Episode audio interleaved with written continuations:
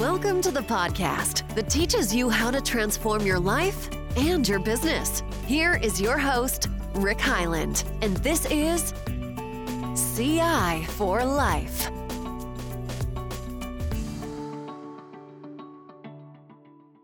Welcome to another CI for Life podcast. Welcome, everybody. I'm very grateful for everyone's response recently to the survey that's on ciforlife.org. That's CI, the number four, life.org. And uh, it's a short survey. I'll talk a lot about it in this podcast, but thanks for your entries. It's not too late to get on there, and it's right up there on the navigation bar if you want to uh, continue to fill out the survey. We've got over 1,100 responses from worldwide audiences uh, so far. And I'll, I'll tell you exactly what that survey is about, but it should take you about eight or nine minutes. And then, secondly, uh, thanks for everybody's response about um, uh, subscribing uh, to get the free link for the uh, book that's coming out in September. It's an ebook.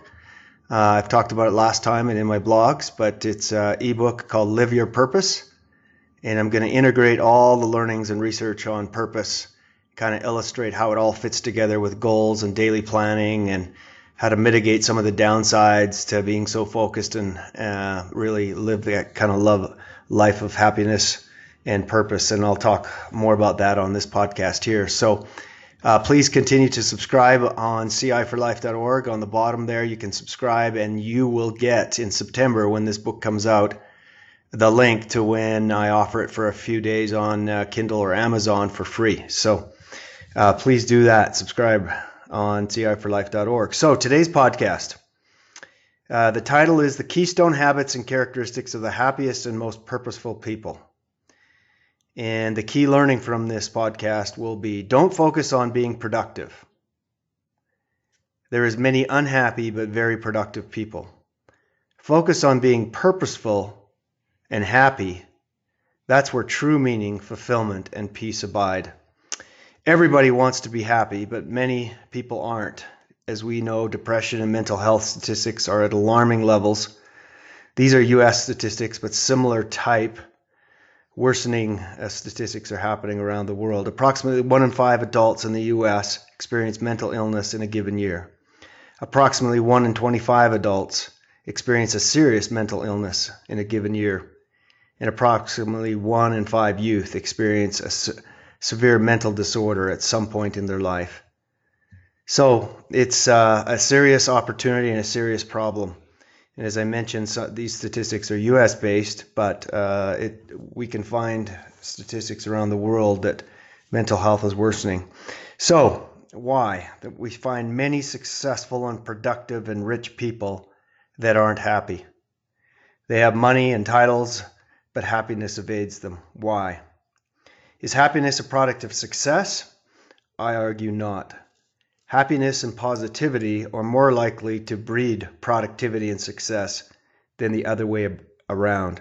In his book, Happiness Advantage, Shawn Achor shares this We become more successful when we are happier and more positive.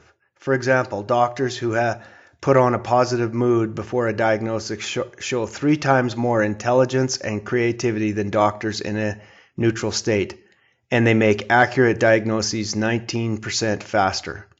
Optimistic salespeople outsell, outsell their pessimistic counterparts 56%.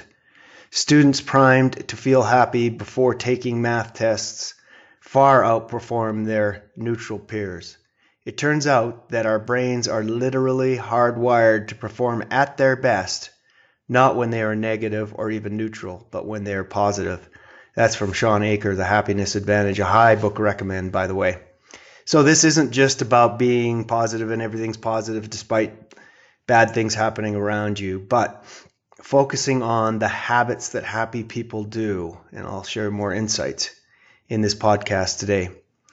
But despite people's desire to be happy, there's so much that gets in the way of this simple pursuit. One of the common obstacles to happiness I see is overproductivity or being overly busy or just busy on the wrong activities or even trickier to diagnose, being busy on good things, but not on the best things.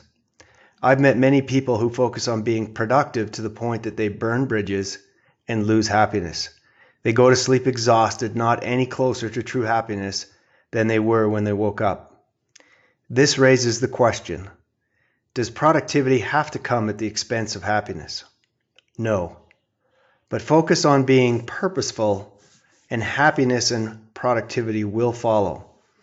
A few months ago, actually, it's, it's almost a year now, I started a survey to find out who are the most purposeful and happy people and what are their habits that they've adopted in their lives.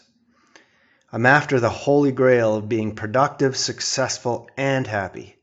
So far, as I mentioned, I've got 1,100 respondents and hope that you'll go on to ciforlife.org and uh, fill out the survey. Uh, we haven't closed it or finalized the chapter for the book that'll illustrate uh, the benefits, but let me give you a sneak pre- uh, preview. I ask 50 questions. As I mentioned, it takes about eight, nine minutes. And the goal is to decode the habits of those who rank themselves as the very happiest. It's a five point scale, and I only took the two highest scales of very happy and the highest level of purposeness, purposefulness. There are several questions about habits such as reading, exercise, meditation, eating, financial saving, scripture study, sleeping, etc. Let me summarize the top characteristics and habits of people who are the very happiest over those who are below average on happiness. Okay, so these questions um, uh, and characteristics and then habits I'm going to share with you are the very happiest compared to the below average on happiness. 78% of those who said they're above average happiness said they have a life purpose. Yeah. 78% of those above ha- average happiness said they have a life purpose. Oh, that's good stuff. We've talked about on podcasts and blogs the importance of having purpose. And in fact, that's the uh, book that's coming out that'll illustrate and show a lot more research than that. These above ha- average happiness people are 85% more content. 85% more content. And get this third characteristics that's coming out of the research and the survey. And it's only 1,100 people, but that's significant. They forgive usually or always 44% higher than those in the below average group. So, characteristics they have a life purpose. These above average people, uh, happiness people, they have a life purpose.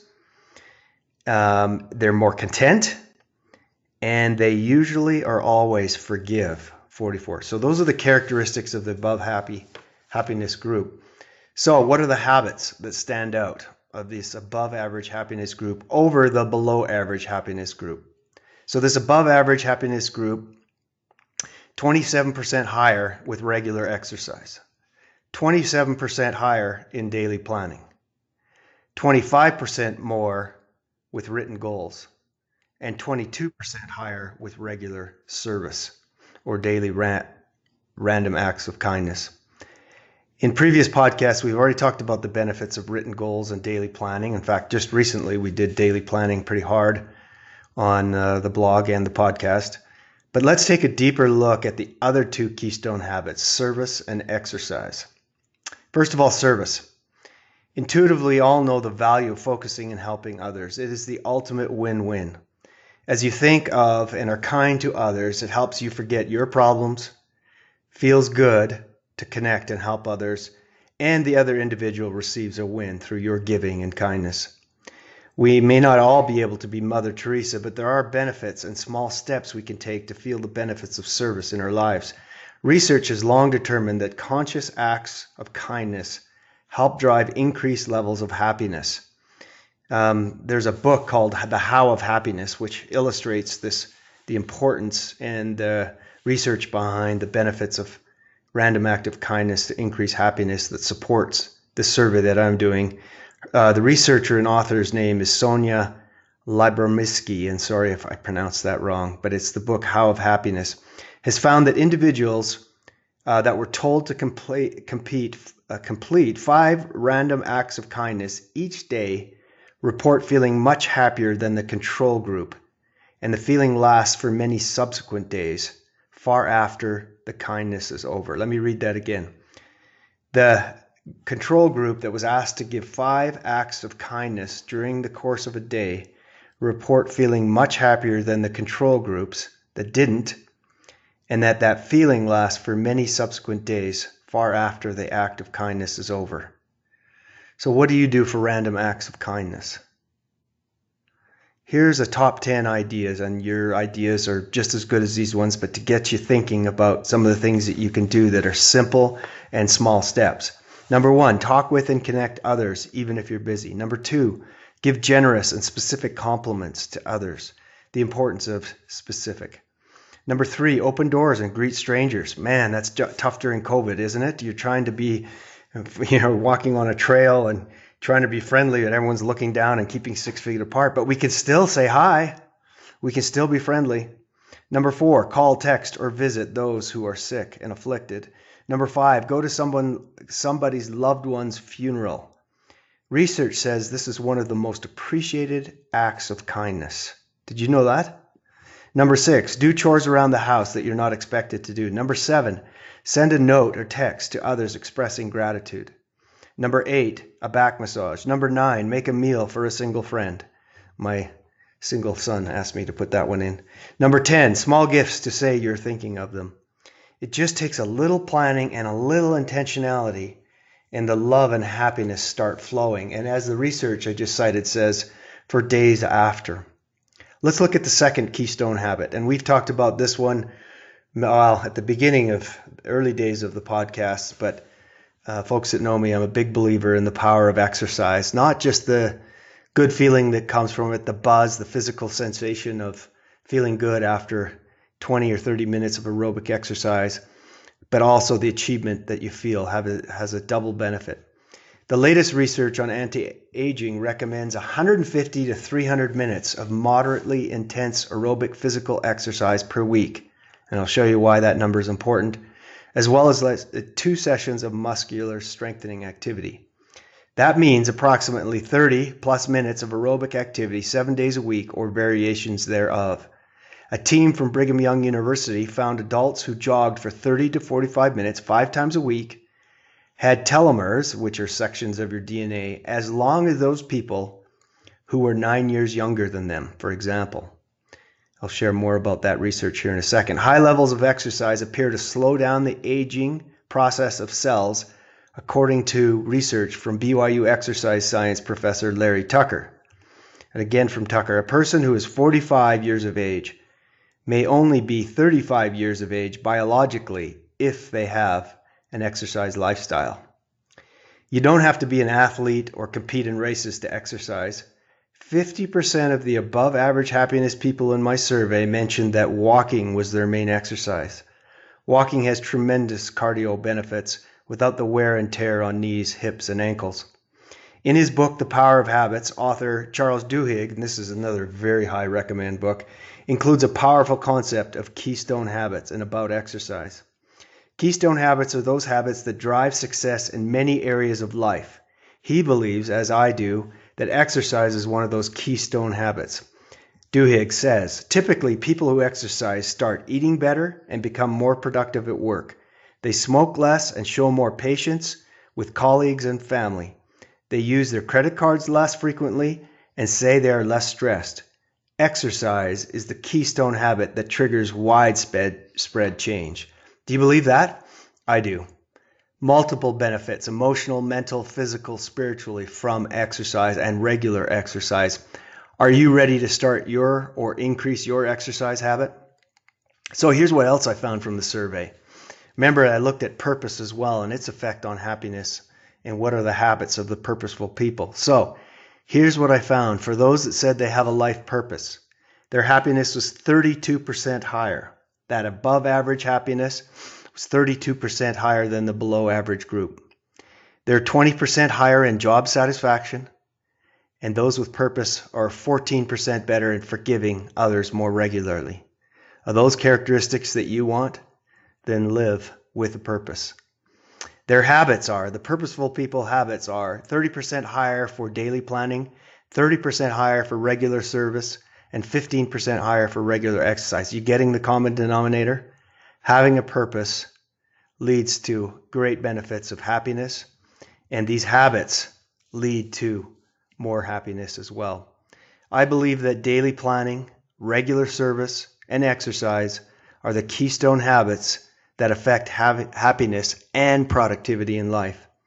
As an employer, do you want people who have a life purpose, that they are happier, more forgiving, more resilient when setbacks happen, and they have significantly higher job satisfaction? You bet. As an individual, do you want 32% more happiness? Start living your integrated purpose statement and goals today. Start daily planning, regular service, and exercise. I predict that finding purpose and meaning, training business and companies will be higher in the future than even conflict resolution and good communication skills combined. These results and others that I share in my book are too hard to ignore. It's interesting, the purpose literature in the last five to 10 years has just proliferated. Lots of great Harvard articles. I, um, so, in the book, in each chapter, I try to illustrate with research um, behind it some of the key points of why a purpose led life is so important, but I've shared some of those here today. Develop your keystone habits for increased happiness. Here's an application exercise to think about. Fill out the survey on ciforlife.org. Please note out of the five point scale, all the questions are on a five point scale. What did you say is your level of happiness? From below average or extremely below average all the way up to extremely high. What is your level of service? Again, a five point scale. What is your exercise answer? And what is your daily planning answer on the five point scale? Which of these three keystone habits are you prepared to improve upon to increase your happiness levels? Make a specific small action step. Can just be small things to increase exercise, service, and daily planning. What are you going to do by when? Appreciate you spending some more time with us today on CI for Life and these podcasts. Again, I hope that you'll get on to ciforlife.org, take the survey, subscribe so that you can get this book. In the book, by the way, I develop a triple seven process to develop a purpose statement. It takes uh, seven days, seven hours, uh, and seven questions over those seven days and seven hours. So that's a triple seven process. I believe one of the reasons that people don't articulate a purpose, and the research says only 20% of people are articulating the purpose, despite all the benefits that we're noticing in a lot of this research. I think one of the reasons why not is there's not a clear how. Even the great authors and the great books on mission statements and purpose statements, Stephen Covey, um, all these folks that have been writing about it, uh, um, Christensen, on uh, how to measure your life, they don't describe a how. And so in this Live for Purpose book, that's I, I went out of my way to test, research with myself and others this triple seven process to develop your purpose statement and start this whole process of purposeful living. So that's it for today. Thank you for spending time. Really appreciate it. Please share this with uh, friends and family that you think will get some benefit out of it. Until next time, live a life of continuous improvement. Goodbye.